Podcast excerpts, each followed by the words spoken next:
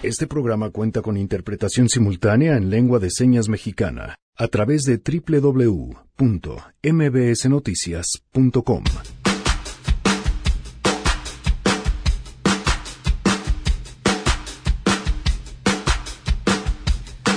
Hoy, lunes de Mesa Ciudadana, se analizará el rumbo, bueno, el rumbo y rubro por rubro del Plan Nacional de Desarrollo que entregó el presidente Andrés Manuel López Obrador. Un plan de desarrollo que no se ajusta a los dictados de los organismos financieros internacionales tenemos también buenas noticias y muchas cosas más. Quédense, así arrancamos a todo terreno. MBS Radio presenta A Todo Terreno con Pamela Cerdeira. Nossa, nossa, assim você me mata. Ai, se eu te pego, ai, ai, se eu te pego, ai, delícia, delícia, assim você me mata. Ay, si yo te pego, ay, ay, si yo te pego, ¿eh? Janine, lunes de One Hit Wonders, ¿cómo estás? Hola Pam, buenas tardes. Estaba discutiendo con Luis porque yo le dije, pues el acereje y me dijo, no, algo mejor. y creo que la acereje ya lo pasamos. Ya lo pasamos la semana pasada. Fue como hace dos semanas. Y también, eh, Estopa, alguna Estopa, ¿no? Hay varias. Sí. si tuvo varias ya no, entonces no cumple la característica de One Hit Wonder. Hay de muchos, hay de muchos. Está este, ay, los que siempre estamos viviendo de noche, viviendo de noche. Ah, y es que siempre estamos viviendo, es, buenísimo, es, la reina del karaoke, claro. Pero esta es como más reciente de Michelle Teló, brasileño, y pues solo con esa lo conocimos. Perfecto, que nos digan cuáles son sus One Hit Wonders favoritos. Sí, así es, arroba Janine MB. Perfecto, gracias Janine.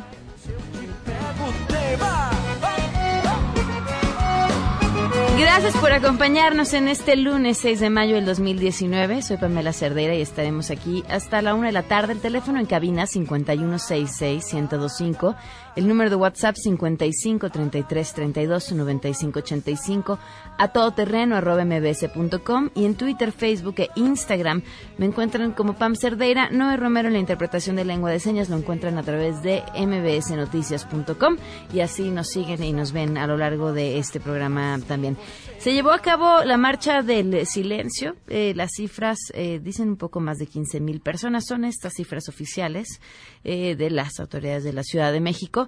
Y, bueno, pues varias, varias cosas que comentar sobre esto, pero arrancamos con Nora justamente sobre la marcha. Nora, te escuchamos. Buenas tardes. Pamela, te saludo con gusto de la misma forma al auditorio y efectivamente la marcha del silencio convocada por la organización Somos Chalecos MX logró congregar a poco más de 15 mil personas que protestaron en contra de la política del presidente Andrés Manuel López Obrador. Desde las 11 de la mañana los manifestantes se congregaron este domingo en el Ángel de la Independencia y desde ahí caminaron portando pancartas con consignas contra el presidente en las que rechazaban el recorte de recursos a albergues infantiles, la falta de apoyo a mujeres agredidas, despidos, contracción económica, entre otros temas. En una parte de la marcha, Pamela, tres simpatizantes de López Obrador confrontaron a un grupo de manifestantes quienes de manera inmediata aplicaron los protocolos establecidos para evitar provocaciones violentas, por lo que siguieron sin mayor contratiempo. Al llegar al Monumento a la Revolución se tenía planeado que los asistentes entonaran el himno nacional, pero este acto se suspendió. Tampoco hubo discursos ni intervenciones o declaraciones de los organizadores. Esta movilización se realizó de manera simultánea en por lo menos cinco ciudades del país, entre las que destacan Guadalajara, Saltillo, San Luis Potosí, León, Toluca, Querétaro y Aguascalientes. Pamela, la información. Muchísimas gracias, Nora. Muy buenas tardes. Buenas tardes. Y sin duda la pregunta posterior a la movilización era cuál iba a ser la reacción del presidente y afortunadamente fue la siguiente. Rocío, te escuchamos. Muy buenas tardes. Buenas tardes, Pamela. Expresó su respeto a la oposición que marchó en su contra en la Ciudad de México y en más de una docena de ciudades del país este 5 de mayo del 2019. El presidente López Obrador consideró que su propuesta de gobierno va de gane porque la mayoría de los ciudadanos demandan el rescate de México y el fin de la corrupción y la impunidad. Escuchemos a Andrés Manuel López Obrador, primer mandatario de México. No llegamos para estar de adornos y tampoco aspiramos a ser monedita de oro. Queremos llevar a cabo la transformación. Nos costó mucho. Como nos costó tanto y padecimos de represión, sería una incongruencia de parte nuestra que no se permitiera la libre manifestación de las ideas. Por eso celebro que exista esta oposición y que se manifiesten. Los respeto mucho. López Obrador recordó que cuando triunfó prometió que habría cambio de gobierno, pero también de régimen, que se escucharía y respetaría a todos. Es una nueva política. Habrá a quien no le guste, tienen su derecho a manifestarse. Así lo señaló desde aquí el Palacio Nacional. Vamos a escucharlo. Como duró mucho tiempo, periodo neoliberal, 36 años, pues no es fácil cambiar esa mentalidad. Afortunadamente, la mayoría lo entiende perfectamente. Por eso vamos de gane. Me lo dicen, no afloje, resista, aguante. Yo me quiebro pero no me doblo. Y el que se aflige se afloja. Vamos a rescatar a nuestro querido México y se va a terminar la corrupción. Se va a acabar la impunidad. Continúen protestando. La democracia son equilibrios, contrapesos.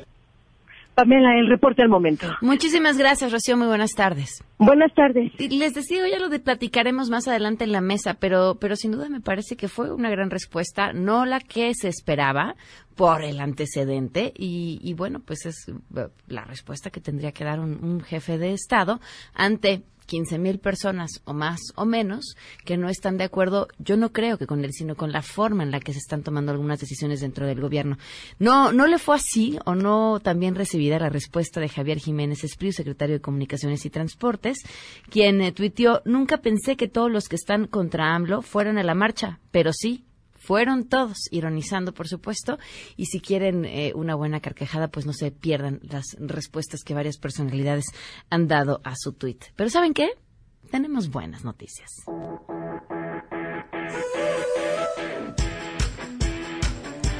La primera de las buenas, les tenemos boletos para el concierto Tania con toda libertad. Se los vamos a regalar a quienes nos llamen en este momento al 5166-1025 con que nos cinco pases dobles son los que tenemos, con que nos llamen y pidan los pases dobles y se puedan ir a, a, celebrar, a pasarla bien, ya sea, bueno, pues que estamos cercanos al 10 de mayo o como quieran ustedes festejar. Y la siguiente buena noticia que les vamos a compartir más adelante está relacionada con una iniciativa ciudadana. ¿Y por qué está dentro de las buenas? Además, porque muchas de las preguntas que hemos obtenido del público ante las quejas que tenemos todos, todos los días en nuestro acontecer es ¿Cómo hacemos para que las cosas cambien? Y un grupo de vecinos, historia que nos compartirá una red escucha, eh, han decidido eh, tomar, bueno, pues pues tomar las riendas de lo que está sucediendo y ellos encargarse de ver por el bien de su comunidad. Más adelante les vamos a compartir cómo, cómo lo están logrando y qué es lo que están haciendo. Ahí está, ahora sí, perfecto. Isabel Rivera, gracias por acompañarnos. Isabel, muy buenas tardes. Buenas tardes, muchas gracias por tu generosidad con tu tiempo. Ningún niño camina solo es la iniciativa que han creado. Cuéntanos, Isabel, ¿de qué se trata? Se trata de que los niños, aunque no interactuemos con ellos porque muchos chiquitos son independientes y ya quieren caminar solos y muchos otros sus papás temen que hablen con extraños, los vigilemos mientras caminan de ida o de regreso de la escuela. No nos cuesta nada venir caminando atrás con los niños de la mano que recogimos en la escuela y fijarnos que el niñito que va delante de nosotros vaya caminando correctamente, no haya un extraño que se le acerque, no haya quien los este los intercepte, los siga, les saque fotografías, porque ahorita con el bullying, con los asaltos y demás tenemos que cuidarlos porque ellos son los que tienen que aprender a ser responsables y sobre todo nosotros tenemos que ser responsables de ellos sin importar si son nuestros hijos o no. ¿Cuántos vecinos se han sumado a la iniciativa? Los vecinos de las de las dos escuelas que tenemos nosotros en nuestro pedacito del fraccionamiento, mm. que son la escuela primaria Josué Mirlo uh -huh. y el kinder este Marie Curie. Okay. Este, sus papás caminan y gracias al hecho de que los conocen porque son de la zona, han estado fijándose en que se quedan en el parque a jugar o se meten a la tiendita o lo que sea, pero también han estado cuidadosos de que no haya automóviles extraños, de que no haya personas raras y los, los padres que esperan a sus niños que regresan de la escuela parados en la puerta de sus privadas, ven pasar a los otros niños y saben cuántos niños pasaron por la puerta y qué fue lo que sucedió con esos niños para poder ayudar en el caso de que alguien se quede por ahí y no regrese a tiempo a casa. ¿Cuánto tiempo tiene que implementar esta iniciativa? Es muy pronta, la iniciamos en los primeros días de abril. Ok. ¿Han tenido ya algunos resultados visibles, algo de lo que se hayan dado cuenta que no hubieran notado si no hubiera sido por esto? No, realmente no. Nosotros vivimos en una zona relativamente tranquila de fraccionamiento, pero con todo y eso tenemos transporte público. Lo que sí hemos podido notar es que los niños cruzan en grupo junto con los papás de otros niños las calles para evitar el transporte público y también hemos visto que el transporte público es más cuidadoso al llegar a las esquinas y al llegar a los espacios donde ven cruzar a los niños y se paran completamente para dejarlos pasar. Pues felicidades por esta iniciativa Isabel y estaremos platicando más adelante porque estoy segura que tendrán resultados muy interesantes. Queremos hacerla abierta a todo el mundo, no esta iniciativa no tiene este padre, es para todos los que la quieran. Sí tiene madre. tiene sus mamás, pero no, es para todos aquellos que la, que la quieran tomar y que la puedan implementar en su zona. Nos va a dar mucho gusto. No tiene color, no tiene sabor, no hay nadie detrás de ella más que los puros papás que cuidan a los niños y los que no tenemos hijos, pero que no nos cuesta nada echar una mirada. Es el principio básico de preocuparse por el otro. Así es. Muchísimas gracias, Isabel. No, muchísimas gracias a ti. Hasta luego, Isabel es Radio Escucha a Todo Terreno. Nos contactó para platicarnos la iniciativa y nos parece que es importantísimo platicar de estas cosas. Vamos a una pausa y volvemos. En unos momentos, en A Todo Terreno. Tenemos mesa ciudadana, quédense aquí. ¿Qué opinas de las marchas realizadas el día de ayer en algunos estados de la República? Yo opino que todos tienen derecho a expresarse conformes o también inconformes, ¿verdad? Ya que los escuchen es otra cosa. Pequeñísima muestra de civilidad y democracia que en otros sexenios hubiera sido imposible de ver. La verdad es que ni siquiera lo que dicen los diarios de 15 o 20 mil gentes, poquísimas. Y eso me consta, porque lo vi. Las marchas de ayer son una muestra de la falta de resultados de un gobierno que dé este, una pauta para estar a la vanguardia en el México moderno, por lo que López Obrador ha, ha perdido la confianza de los ciudadanos y ese es el resultado. Regresamos a todo terreno. A todo terreno con Pamela Cerdeira. Continuamos. No estoy de acuerdo con la forma que está gobernando el presidente de la República. Fundamentalmente que ha generado un odio con sus comentarios eh, citando los errores del pasado. Yo creo que tienen todo su derecho de manifestarse. Tenemos que ser muy respetuosos del el derecho de manifestación.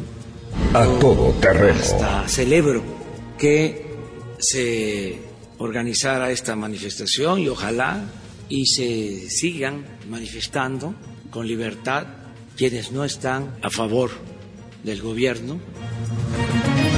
A todo terreno. 12 con 19 minutos. Continuamos a todo terreno. Nos acompañan Pablo Giro. ¿Cómo estás, Pablo? Bienvenido. Muy bien, Pam, ¿tú? Bien, gracias. César Faz, ¿cómo estás? Bienvenido. Qué gusto tenerte de vuelta. ¿Qué tal? ¿Cómo están? Bien, gracias. Eh, bueno, pues primero yo creo que arrancamos con la manifestación, no de bola, digo, por la marcha. Este, porque, bueno, pues porque es evidente, porque sucedió ayer, porque me parece que la respuesta del presidente de hoy fue muy interesante. Pablo. Pues, este, yo no fui, no te puedo decir de primera fuente, me enfermé. Sí tenía la intención de ir, la verdad, nomás para ver qué estaba pasando, pero me dio ahí algo en el estómago y no llegué. Dije, no, en una marcha enfermo. Para que sepa el secretario que, que no estaban está- todos. No está todo. Pero bueno, lo que yo creo que, que demuestra la marcha es que pues hay gente que no le está gustando la manera de, de que están llevando el gobierno, ¿no? Eh, yo veo, yo veo reclamos, o vi reclamos, ¿no? No muy coordinados, es decir, no veo una, una manifestación que se organizó por alguien en contra de algo, sino fue un reclamo de cada quien lo que quería reclamar, ¿no?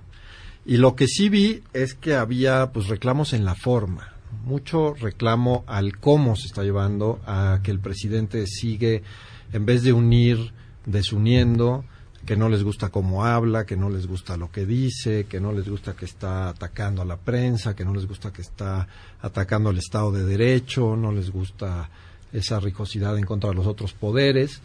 Eh, y sí vi una sobrereacción, ¿no? Yo vi una sobrereacción en medios, en los, pues de menos y vi en Twitter, de la gente que usualmente defiende al presidente. Los vi eh, para una marcha que en su mayor expresión fueron 15 mil personas. Eh, los vi reaccionando fuertemente, los vi reaccionando agresivamente, denostando la marcha, denostando a las personas que fueron. Y, y pues me parece una sobrereacción de parte de ellos. César. No, eh, eh, fue una marcha, este, se- creo que los datos oficiales, yo, yo no vi ni, yo no vi ni una foto que lo que lo mm, demostrara, pero el dato oficial dicen que son 15 mil personas. Yo no pensaría que es una, o sea, yo creo que es, hay, hay gente ahí. En efecto, pues una serie de reclamos de todo tipo, ¿no? Unos muy específicos, las guarderías, este, el IMSS, que a mí- que a mí se me hace muy legítimo que la gente salga, ejerza su derecho, proteste, se van un domingo, no molestan a mucha gente. En- en- en- Eso me parece muy, muy cordial. Eh, yo tampoco no, no me gustaría yo sumarme a, a- empezar a, a menospreciar a toda la gente que sale a marchar. A mí se me hace que, que, pues, es un derecho y que muchos lo ejercimos y lo ejercemos eh, de muchas formas. Eh, yo sí quiero señalar algunas este, consignas que, que a mí sí me llaman la atención.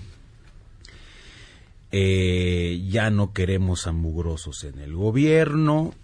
Una, una, no voy a hacerle publicidad, este, porque esa gente no merece que le hagan publicidad, pero una de las autonombradas hijas de la MX dice en una pancarta, ¿a qué hora te truenan con una imagen de AMLO? Y ella además al lado con una figurita, un muñequito de, de AMLO colgado con una soga del cuello.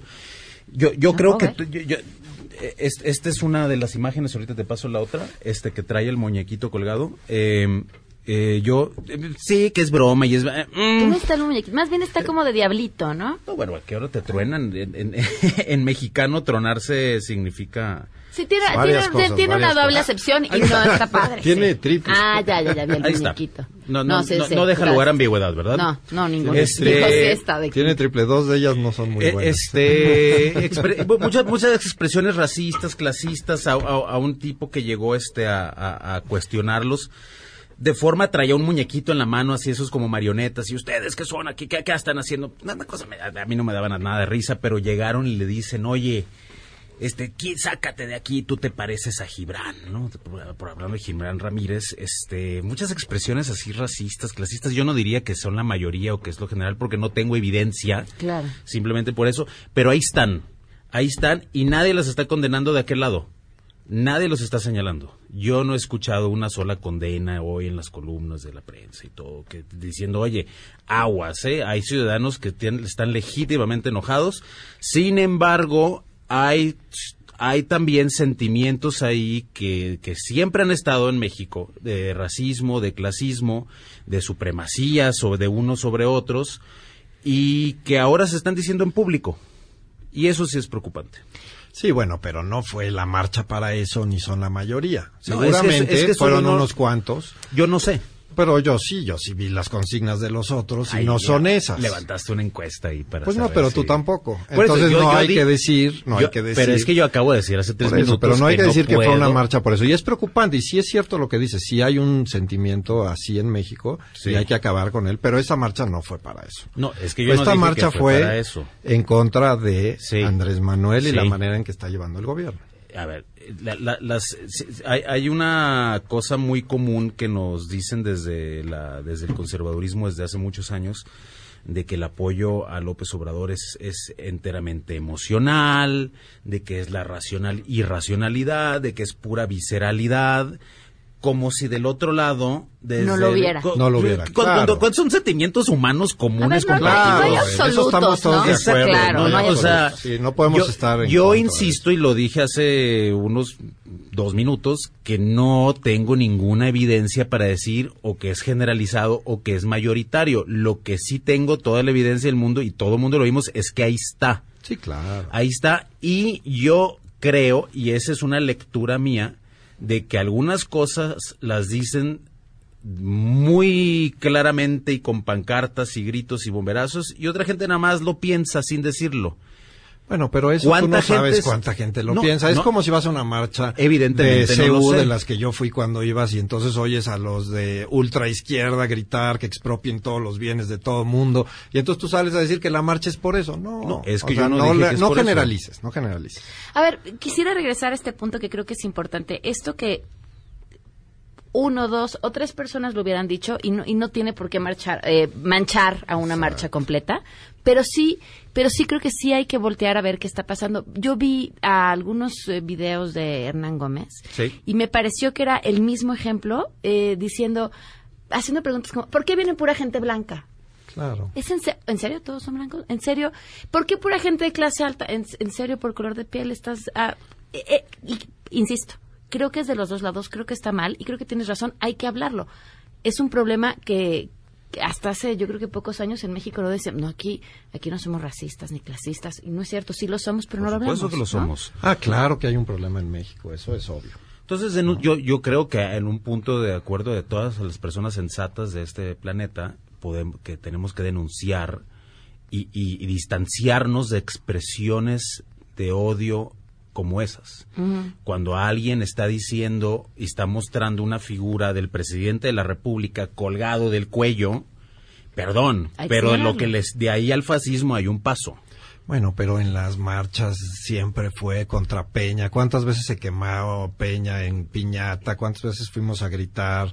¿Cuántas veces le gritaron a Peña, muérase? Y, eh, o sea, eso sucede en todas las manifestaciones contra todos los presidentes. Yo, yo no lo voy a justificar. No, sé yo si no lo tú, justifico, pero... tampoco vamos a hacer que la marcha fue eso. No, No, es que hay no. que cambiar el tema. El tema es la marcha en contra de cómo se está llevando el gobierno. Yo creo que hay que analizar la marcha en toda su dimensión, ¿no? Porque todas esas cosas sucedieron. Yo insisto y respeto a la gente que va a marchar por la razón que ellos consideren prudentes y que lo haga en forma, en paz. Este... Pues yo te digo lo que yo iba a ir a marchar. Yo no, yo iba a ir porque estoy en contra de la falta del respeto al Estado de Derecho y esto de querer tener el ejecutivo que tiene todo el control de todo el país y tenemos una sola persona responsable, yo estoy en contra. Entonces, yo defiendo el Estado de Derecho y la separación no de estoy poderes. seguro que tenga control de todo su gobierno, menos de todo el país, pero bueno.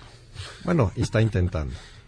Estoy de acuerdo, aunque no lo ha logrado. ¿Qué opinan de la respuesta que dio hoy el presidente sobre la marcha? Respetuosa, respetuosa. Está diciendo, creo que algo que coincidimos todos, de que es un es- se necesitan contrapesos. Yo, yo, yo creo más en ese tipo de, tipo de contrapesos, ¿no? La ciudadanía ejerciendo su libre, eh, la libertad de expresión, este, a- usando las redes sociales, usando la calle, usando los medios que consideren y que sean pacíficos y respeten a los demás. Yo creo que esos son los contrapesos de verdad, más allá de una falsa o una lectura que yo considero equivocada de feticha, de hacer un fetiche de, del institucionalismo como si fuera inmutable, ¿no? Eh, fue respetuoso, yo no creo que salió, a- eh, ya ves, ¿se acuerdan hace que 15 años que salió a decir la marcha de los pirurris y todo? Es que el antecedente, claro. Claro, y que fueron, que no, no, fuimos. que- y, y fueron, no sé, un mundo, ¿no? Yo, yo no Como aquí, un pero- millón de personas, sí, más o menos. bueno, no sé si tantas, pero... No, sí, porque fue una marcha enorme. Yo sí, Sí, me su- acuerdo, yo sí, Sí. fui. El Es caso- más, el caso es- organizamos. el caso es... Ah, bueno. Claro. Es que sí, bueno, eh, a mí Claro. me gusta que digas eso. Claro, pues porque yo estoy yo en México creo... Unido contra la Delincuencia y se organizó esa marcha Yo- junto con otras muchísimas organizaciones. Yo, no porque yo creo solos. que, y, y yo voy a ser muy y que además pedíamos re- pedíamos seguridad, cosa que Sí. no nos han dado nadie. Nadie. Desde entonces. Sí, sí, sí. No, no, completamente de acuerdo. Eh, a mí se me hizo una, una respuesta prudente, sensata. Yo, yo, yo habría esperado un poquito más de salsa hoy en la mañana y no, este, normal. Sí, a mí me dio gusto, la A verdad me dio también, muchísimo gusto que no la descalificara como ha descalificado a muchas personas y medios que tienen todo su derecho de estar en contra de lo que él dice y hace, ¿no? Entonces me dio mucho gusto porque a lo mejor es el principio de que empiece a tomar su papel como gobernante de todos los mexicanos. Vamos a regresar con el Plan Nacional de Desarrollo, pero vamos a una pausa. ¿Qué opinas de las marchas realizadas el día de ayer en algunos estados de la República? Creo que es muy preocupante que a los cinco meses se tengan este tipo de manifestaciones. Y lo que es más preocupante es que cada vez se están convocando más seguido y en realidad es muchísima más gente la que aparece en ellas. Esas marchas, por principio de cuenta, están realizadas por quienes las odiaban y ahora no lo hacen porque tengan una ideología o algo propositivo. A mí me parece muy bien. En primera que haya sido en domingo para no afectar tanto a la gente. Y en segunda está muy bien para que vea al presidente que no estamos de acuerdo con su gobierno, cómo lo ha llevado hasta este momento. Regresamos a todo terreno. A todo terreno con Pamela Cerdeira. Continuamos. Se presenta un plan de desarrollo que no eh, se ajusta a los dictados de los organismos financieros internacionales y de los gobiernos extranjeros. El Plan Nacional de Desarrollo contiene tres ejes generales, tres ejes principales, tres pilares, si ustedes quieren, principales. El primero de ellos, justicia y Estado de Derecho. El segundo gran eje general es bienestar, así tal cual, bienestar. Y el último es desarrollo económico. A todo terreno.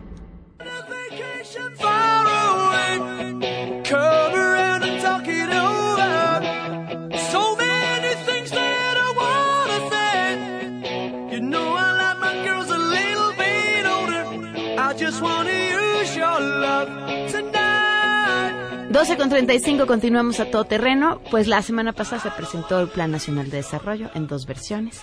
Una, un resumen de 64 páginas, el, un anexo de 228, si no me equivoco, y, y, llamó muchísimo la atención de entrada porque en forma ya es una cosa completamente distinta a la que estábamos acostumbrados, sobre todo esta primera versión breve. Eh, ¿Qué opinan? Yo, bueno. Eh, yo le di una repasada a, los dos documentos, no, no, tampoco no tan a profundidad, por, no lo reviso a profundidad porque también, a ver, yo creo, y lo pienso hoy, y lo pensaba ayer, y lo pensaba hace 10 años, que el Plan Nacional de Desarrollo es parte de la cultura presidencialista mexicana de presentar un mítico plan sexenal y qué va a pasar en este nuevo reinado. Yo siempre he creído que es pura propaganda. Era propaganda este, era propaganda el de Peña, el de Calderón, el de Fox, todos son propaganda. Últimamente hay, hay una, un porcentaje de ahí que sí es un poquito de planeación, pero lo demás es, simplemente el mensaje que quieres mandar para, pues, para los grandes capitales, para los grupos de interés y demás de, de qué va tu gobierno eh, si si los, los planes de desarrollo, planes nacionales de desarrollo de los presidentes anteriores estaban magníficos, bellísimos, si se hubiera cumplido el 20% de cada uno, ahorita estaríamos más cerca de Dinamarca que de Ghana. Pero, pero no, no es así. Entonces, yo creo que eso es, el presidente López Obrador lo que hace, lo hace todo como en clave de mensaje político. Su verdadero plan, plan real son los 25 programas prioritarios entre los que están algunos programas sociales y proyectos de infraestructura. Y ahí va a estar enfocado el gobierno, ¿no? Si lo que si lo que queremos es saber de qué se va a tratar este, este sexenio, hay que revisar más bien los 25 programas prioritarios y no tanto ese, ese documento que yo insisto es propaganda. Pues mira, em, yo de principio estoy de acuerdo en que no debería de haber un plan nacional de desarrollo porque sí es cierto que, que es pues una planeación central, ¿no? Y que el gobierno no debería estar metido en ese tema. Sin embargo, eh, en este país en donde planeamos casi nada, sí daba una pues un indicio hacia el mismo gobierno de qué deberían de enfocarse y qué deberían de planear y sobre todo qué deberían de medir. En México se mide muy poco y es uno de nuestros grandes problemas. Eh, no hay un tema de seguimiento transeccional de las cosas, de programas y de mejora de eh, pues las cosas mejoran cuando tú las checas. Y entonces si tú pones una meta para llegar a un lugar y un cómo llegar a un lugar, pues lo logras. Si no lo pones, no lo logras. Entonces, el Plan Nacional de Desarrollo que presentaron, la primera parte, es, como dice César, es un todo López Obrador, es decir, decir lo que quiere hacer sin decir cómo lo va a hacer. Y la segunda parte del plan, que es, según dicen, según cuentan, es el que elaboraron en Hacienda y que iba a presentarse como el plan, tiene un poco más de planeación y tiene un poco más de metas. Eh, tiene eh, algunos, eh, pues, manera de medir algunas cosas. Hay otras en donde obviamente como todo gobierno no se comprometen porque las ven más difíciles. Pero eh, yo creo que sí sirve, y más en este gobierno que yo veo, que esa es una de sus principales fallas. La principal falla que tienen es que no están planeando con la realidad. Cuando tú ves lo que están diciendo que quieren hacer de Pemex, por ejemplo, independientemente de si estoy de acuerdo o no en hacer eso, eh, yo no veo un plan, yo no veo una estrategia basada en la realidad que digan, bueno, vamos a hacer Pemex la empresa más fuerte del mundo de petrolera y va a ser 100% mexicana y entonces el plan de inversión va a ser este, el desarrollo de tal lugar porque ya encontramos en tal lugar tal cosa y vamos a desarrollar este pozo y vamos... Eso no lo veo en ningún lado, no está. ¿no? Es una intención de querer hacer las cosas, lo cual está bien, porque todo gobierno debe de tener una intención, pero el problema con los gobiernos en México es que tú tienes muy poco tiempo para ejecutar. En realidad, las emergencias del día, los problemas que te salen, te ocupan el tiempo del gabinete y los planes nacionales de desarrollo lo que hacían es le daban al resto de la burocracia unas metas a tratar de seguir. Y estoy de acuerdo con César en el sentido que nunca llegaban, y, que se quedaban muchas buenas intenciones y en pocas cosas que concretaban, pero ahora me da más un, recelo de que se vayan a quedar más todavía en, en la retórica, porque no veo un plan, ¿no? no veo que hayan hecho los cómo. El cómo, ¿no? Es decir, por ejemplo, en las cosas de seguridad, Va a bajar la seguridad en el plan. El, observador dice que 50%, el anexo dice que mucho menos, como el 15%, pero en ninguno de los dos dicen cómo, ¿no? Eh, no hay un análisis de decir, bueno, la situación, por ejemplo, de la, de la inseguridad en Guerrero es muy distinta a la que hay en Nuevo Laredo, hay muy distinta a la que hay en, Nuevo León. Y la que hay en la Ciudad de México. No hay un plan que diga, bueno, vamos a bajar esto porque vamos a atacar a esto, ¿no? Yo veo muy buenas intenciones, pero no veo un cómo. Y estoy muy preocupado porque, porque todo está basado en que las cosas seguirán como van. Eh, yo recuerdo el, en los años de 95, 94 y 95, cuando la realidad irrumpió fuertemente en México, eh, todo lo que tenían planeado, yo sí me acuerdo de lo que tenían planeado Salinas y el gobierno entrante, y nada de eso pudieron cumplir porque se les vino una crisis. Como dice la, frase, este, das planes para, para que Dios se muere de risa, algo así, ¿no? ¿Quieres, hacer reír, ¿Quieres hacer reír a Dios? Cuéntale tus planes. Cuéntale tus planes, sí, pero, pero mira, los países más avanzados son los que planean, ¿no? Yo recuerdo... Y, y tienen planes a los próximos seis años, de aquí a 20, 40 años. Me contaban una historia que es muy cierta y que es muy real de, que nos demuestra lo que somos en México.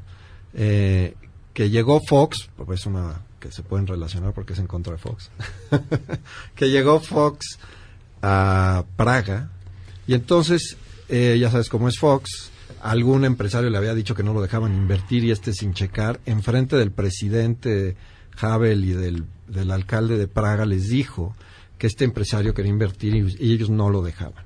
Y entonces hubo silencio en la sala, algo en checo dijeron, salió alguien corriendo y regresó y puso sobre la mesa los planes. Y le dijeron, mire señor Fox, esta es la ciudad de Praga hoy. Su empresario quiere invertir aquí, ya le dijimos que aquí no. Y mire, este es el plano de Praga hoy, este es dentro de 5 años, dentro de 15 años, dentro de 50 años, 100 y 150 años. Y vamos a mover lo industrial de aquí para acá.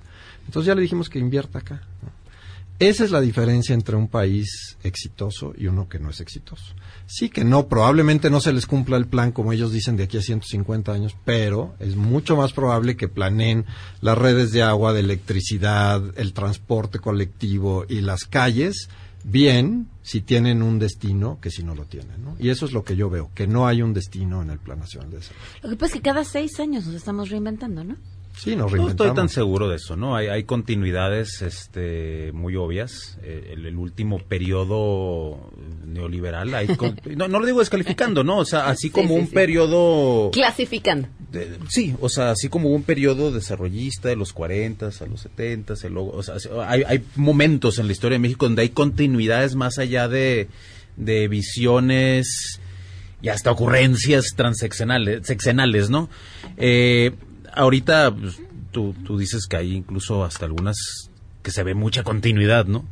Este, yo no, yo no sé por qué están tan alterados entonces tanta gente. No, yo el- no- no, no, no digo tú, no, no, yo no yo, sé. yo lo que me preocupa, pero- en lo que sí sé, es de las finanzas y me preocupa mucho, mucho que no veo que se den cuenta que las finanzas del gobierno dependen de que le vaya bien a la iniciativa privada, porque por el supuesto. gobierno cobra los impuestos, ¿no?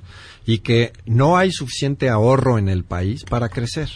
El crecimiento, por ejemplo, de China de los últimos años se debe a que entraron más de dos billones de nosotros de dólares, ¿no? O sea, dos trillones gringos de inversión extranjera que les permitió usar ese ahorro para ellos crecer. Y nosotros no veo que se esté tomando conciencia de que se necesita y las señales que están viendo de fuera, digo, yo ayer leí un artículo que de hecho les envié, no sé si lo leyeron, que decía que se empiezan a poner nerviosos. Y entonces si empiezas a poner nervioso al que trae el dinero, pues deja de haber dinero, deja de haber crecimiento. Si no hay crecimiento, pues el plan no se da. Y es uno de los eh, temas justamente que viene en el plan, ¿no? Este no estamos gobernando para eh, hacer cifras alegres eh, de lo que normalmente se mide, sino para traer bienestar. Claro, Me, me parece como olvidando que el bienestar también está relacionado con estas, puede estar relacionado con No, estas sí, no, otras no, no, no, no hay que tampoco por ponerse tan, tan, tan flamenco con eh, todo esto sí o todo esto no.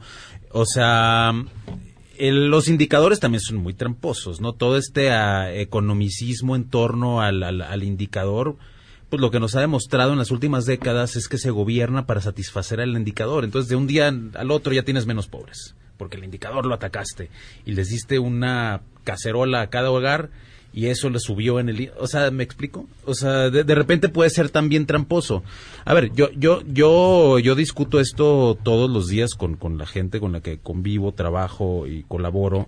Eh, la mayoría pro Andrés Manuel López Obrador, pro 4T, y tenemos muchas discusiones técnicas y políticas de que, a ver, ¿cómo gobierna este señor? ¿no? Yo mi conclusión, o, mi conclusión hasta ahorita a mayo del 19, y no te, no te digo que va a ser la misma para octubre del 19, él tiene una forma poco ortodoxa de hacer las cosas, ciertamente, ¿no? O sea, no le importa mucho estar satisfaciendo a, a Goldman Sachs y, y, que si le dicen las calificadoras un día esto, va y les dice la, mañanera no sé qué, ¿no? Vimos el Plan Nacional de Desarrollo, ¿no? Te- técnicamente no es un documento muy defendible, ¿no? Dicho eso, eh, dos cosas. Uno, ya sabemos cómo nos fue con la fórmula eh, ortodoxa. Cuando todo estaba súper perfectamente bien hecho, los métodos y los cómo y tal, tal, tal, tal, tal, pues realmente nunca se logró mucho, ¿no? Ves los índices de pobreza e ingreso de hace 30 años ahorita y están básicamente igual, si no es que un poquito peor en algunas cosas. Eh, y por el otro, ves, eh, pues el Andrés Manuel el gobernante es un gobernante eficiente a la, si queremos ponerlo a la- al estándar mexicano si quieren, pero es un gobernante eficiente. Las cosas las hace, las cosas las hace y las saca y las cumple. Por eso yo tengo la confianza y siento que la mayoría de los mexicanos también en que las cosas que él está insistiendo que va a sacar adelante van a salir adelante. La parte financiera, eh, y es una crítica que recibe desde buena parte de la izquierda, porque ahí es hasta medio halcón López Obrador, no quiere subir impuestos, el compromiso con la deuda es real, el, últimamente el, presupuesto de egresos, pues se logró el objetivo, el superávit, con todos decían, no es posible, bueno, pues sí fue posible. Y, y las cosas las termina hacer. Como gobernante es un tipo eficiente que, que, que le dedica mucho tiempo y recursos humanos y, y- e intelectuales y emocionales a sacar adelante su plan En ese sentido, eh, yo entiendo que a los capitales, a, a algunos analistas y todo les cause alguna especie de preocupación, porque todo lo que no estás acostumbrado siempre te va a causar un algo. Estuve en el extranjero poquito antes de la elección y no, hombre, el entusiasmo con José Antonio Mit, qué bárbaro, este señor trae los comos y la reforma energética la va a profundizar y todo mundo entusiasmadísimo, pero estaban muy entusiasmados con Peña también y estaban muy entusiasmados con Calderón, con Salinas y Cedillo ni se digan. Entonces, ¿y, y cuál fue el resultado? Pues realmente no, no, no quiero exagerar y decir que fue una calamidad, pero lo que le sigue. Porque son muchos años de impas en los que simplemente se está agudizando una crisis que sucede abajo. ¿Qué está haciendo López Obrador? Primero que nada, atender la crisis abajo. Los apoyos, los programas, con todo y sus metodologías medio chungas, si, si quieren, que sus censos y todo, si quieren, pero ahí está enfocando el ejercicio de gobierno, ¿no? Y el resultado, vamos a ver, yo creo que está cumpliendo con lo esencial que creo que es como indiscutible la economía, como por ejemplo controlar la, controlar la deuda, no empezar a gastar a lo, a lo loco, que es lo que han hecho otros gobiernos, y a partir de eso pues ya veremos, ¿no? Lo, yo no, yo no creo que la fórmula para que sea un país exitoso sea la planeación, sí creo que es imprescindible, pero no creo que sea la fórmula, yo creo que se, la, la fórmula es este Estado de Derecho, yo creo que la fórmula es que la gente te crea que las cosas que estás diciendo las vas a hacer y que haya un poquito de reglas más claras, ¿no? No simplemente a qué funcionario conoces para ver cómo vas a conseguir el mejor contrato. Pues yo estoy de acuerdo, fíjate, en que, en que lo importante es el Estado de Derecho y las reglas claras. Y eso es lo que más me preocupa de lo que he visto. Porque justamente se levanta un día el presidente y emite un documento que desconoce el Estado de Derecho y las reglas claras. Dice, ¿Cuál? pues el memo no observen la Constitución, ¿no? No observes el memo que les mandó a sus secretarios de Estado Bueno, con yo la reforma, no, bueno, yo perdón, difiero. les dijo que no obedecieran lo que está en en la Constitución. No hay, no hay ahí, no hay manera de interpretar eso. No, sí sí hay. no, no, no, no, perdón. Él es el presidente constitucional de México y les dijo que no obedecieran la Constitución. Es Él el- tiene que obedecer, no es, no es una cosa. Nomás te lo estoy diciendo Sí. Porque eso, eso, a una persona que va a invertir es un foco rojo del cual no pasas. Es decir, no importa lo que me digas que voy a ganar, no te voy a dar dinero porque si existe una posibilidad de que tú me cambies la regla del juego y no me pagues, pues no te la doy. El dinero que te dije que entró a China, entró a China, China siendo comunista, el Partido Comunista en el poder y entró el dinero. El dinero no le importa la ideología, lo único que le importa es que las reglas del juego sean certeras y que no pierda la confianza. Eso es lo que más me preocupa, que están perdiendo la confianza del la, dinero. la- la construcción de confianza es un asunto que tarda, ¿no? Bank of America publicó un documento bien interesante antes de la elección que dice, básicamente, en más menos, ya para no extenderme demasiado, que dice, México es un país, lo sabemos, súper corrupto, pero sabemos cómo funciona. Sabemos a quién hay que maiciar, sabemos dónde hay que, qué botón apretar.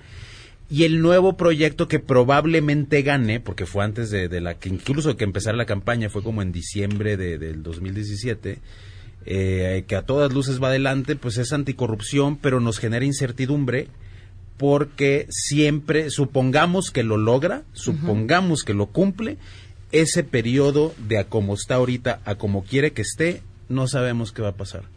En efecto, con todo el cinismo del mundo, te están diciendo, pues sí, esto Claro. es esto es un este Un esto es un negociazo, México es la joya de la corona de la corrupción mundial y, y comprobado.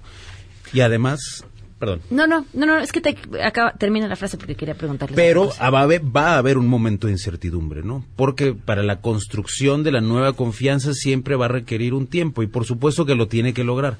Ahorita, claro que hay incertidumbre. Yo también hablo, mis clientes son, son casi pura IP y claro que no, no saben, pero también hay mucha gente muy mal asesorada. Yo creo que lo- lo- los, los, los, algunos capitales este, privados los está asesorando la, la gente que solamente entiende cómo funcionaba antes y nunca se ha dado a la tarea ni siquiera la oportunidad de entender cómo son las nuevas reglas Y ahí van y por supuesto que se vuelven todos neuróticos y piensan que estamos a la deriva de Venezuela. Yo lo he hablado con inversionistas muy importantes y me dicen, oye, pero ¿estás seguro que no va a pasar como Chávez? O sea, y digo, bueno, a ver. Eh, esa es la verdad también. Están, eh, es gente que está muy mal asesorada. Yo los invito a que se acerquen con, con analistas nuevos, que se acerquen con asesores nuevos, para empezar a, entender una nueva realidad que todos los días le tenemos que echar bastantes ganas porque no es fácil. No es fácil. El presidente va a un ritmo súper acelerado y en efecto un día suelta una cosa y otro día otra y el gabinete y todo el mundo se está ajustando pero pero yo creo que hay que romper un poquito los moldes de análisis de, del antiguo régimen porque ya estamos en uno nuevo. Les iba a preguntar una cosa, pero ya se me acabó el tiempo. Así que les agradezco mucho a los dos que nos hayan acompañado. Pablo, gracias. gracias, gracias. Muchísimas gracias. Pablo, Pamela, gracias. Antes de ir con, eh, con Sheila, este mes van a querer consentir a su mamá y les tenemos una recomendación. Imagínense qué regalazo. Navegar rapidísimo en la red para encontrar todos tus regalos. Hablar con ella por videochat, enviarle en esos instantes fotos, videos de todos sus recuerdos o permitirle compartir sus grandes momentos por redes. Todo esto y más lo pueden hacer con un gran internet conectando Axtel Extremo para que hagan todo más rápido. Se pueden cambiar a 35 megas por solo 449 pesos al mes y darle el mejor regalo a su mamá contratando Axtel Extremo en axtel.mx. Y de esto se hablará en las próximas horas. A todo terreno. Sheila, buenas tardes. ¿Qué se está cocinando hoy? Hola, Pam. Buenas tardes a ti y al auditorio. Pues fíjate que a las 5 de la tarde la jefa de gobierno, Claudia Sheinbaum, va a presentar la nueva fiscalía especializada para la investigación del delito del feminicidio.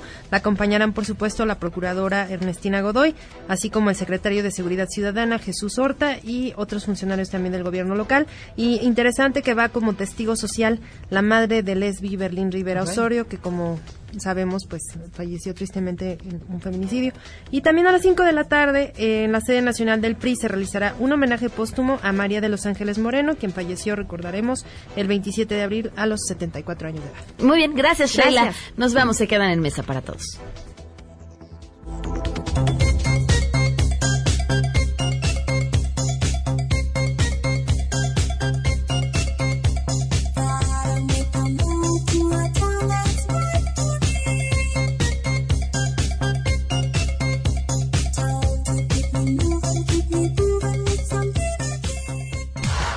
MBS Noticias.